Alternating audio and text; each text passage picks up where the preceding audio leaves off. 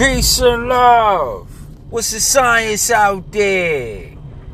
Hope you're experimenting with life.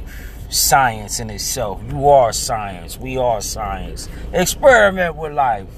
This segment is called Continue to Do Good despite what people think.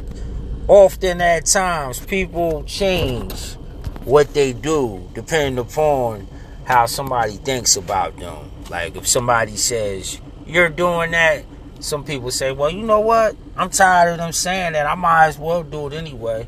But that's a cop out. You don't have to do that. You could do good.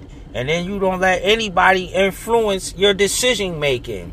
Uh, despite a bunch of people saying negative comments or negative things about you.